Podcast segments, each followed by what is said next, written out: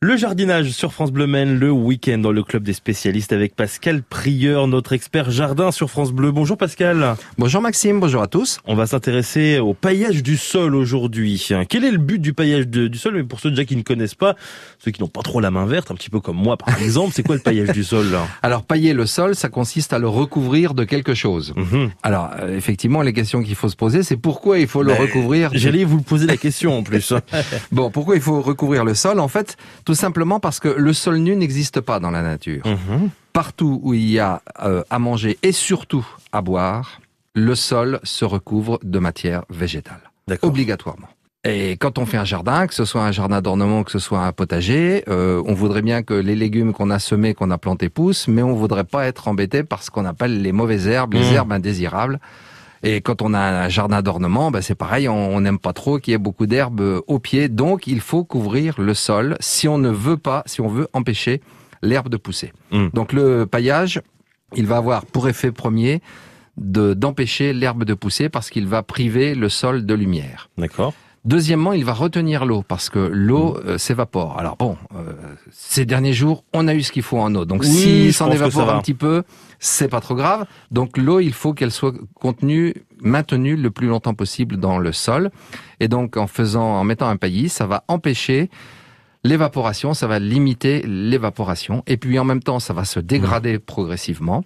Ça va se transformer en matière organique qui va nourrir les plantes. On le fait avec quoi le, paillage au sol On met quoi? Tout dépend de, de l'endroit où on est. Alors à l'origine, dans hmm. paillage, il y a paille, donc ça peut se faire avec de la paille. La paille, c'est un très bon moyen pour pailler les végétaux, des fraisiers par exemple, pommes de terre, euh, des, des, des haricots entre les rangs, les tomates, tout ça, ça peut être paillé avec de la vraie paille.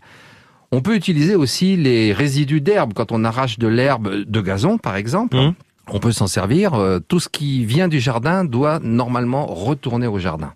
On ne doit pas exporter.